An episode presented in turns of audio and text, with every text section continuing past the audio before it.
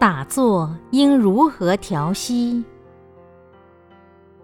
打坐时应如何调息？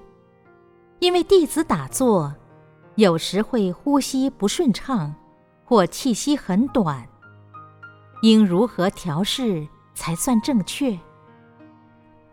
最好打坐前先洗个脸，开始时先深呼吸，再坐下去。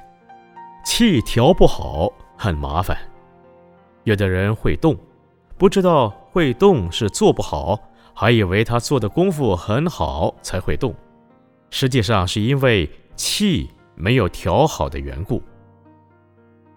师傅在台湾行脚期间，有一次经过南部某地，知道那里有一位有缘的弟子，我就去，刚好。有一个人坐在那里说：“呃，师傅来坐，来坐。”我就去坐。他用檀香水泡茶给我喝，我就跟他聊起来了。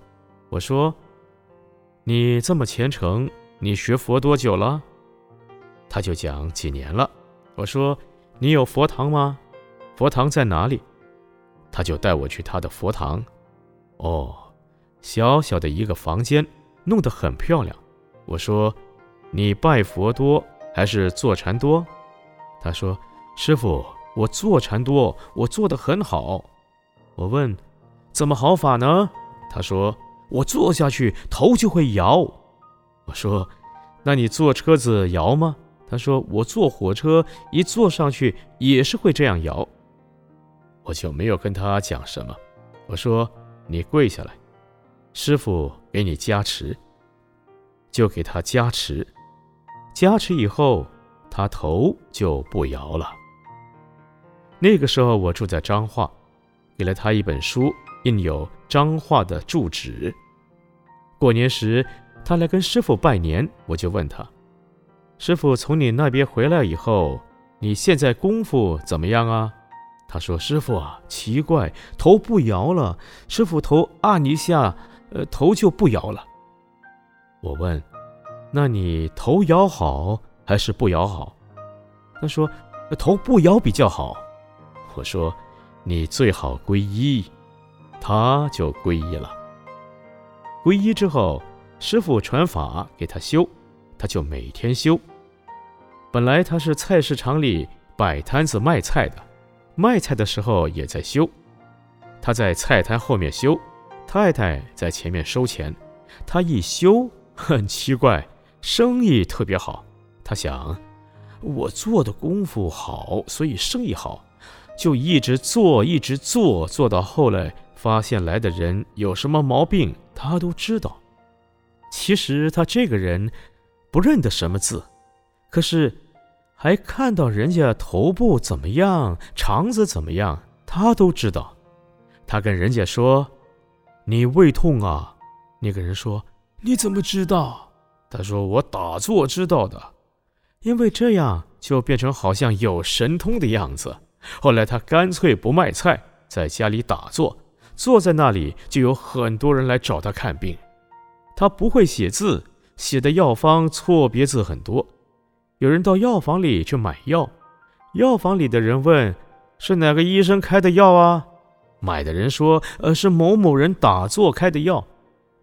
就是因为。”他写错别字也看得好病，所以药房就给他宣传。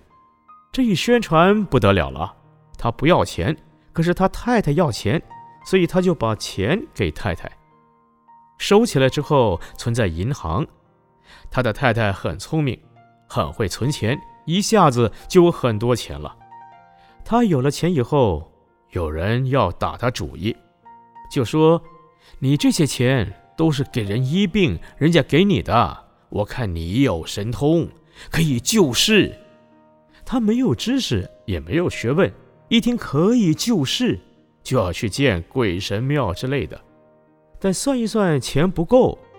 刚好有一个朋友开塑胶公司，告诉他说：“你要见道场救世的话，那可以参加投资做股东。”所以。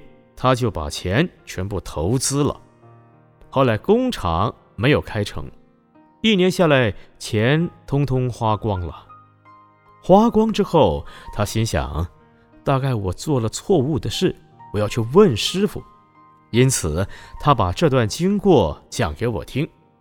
我说：“你自己愚痴，师傅传你的是佛法，你竟然学神棍去救世，这就不对了。这种事你应该早点问师傅。我跟你讲，你现在福报也了了，钱也了了，想再要回来，没有希望了。奇怪了。”这时候他生意也不好了，没有人跟他买菜，也没有人看病了，所以他很懊恼。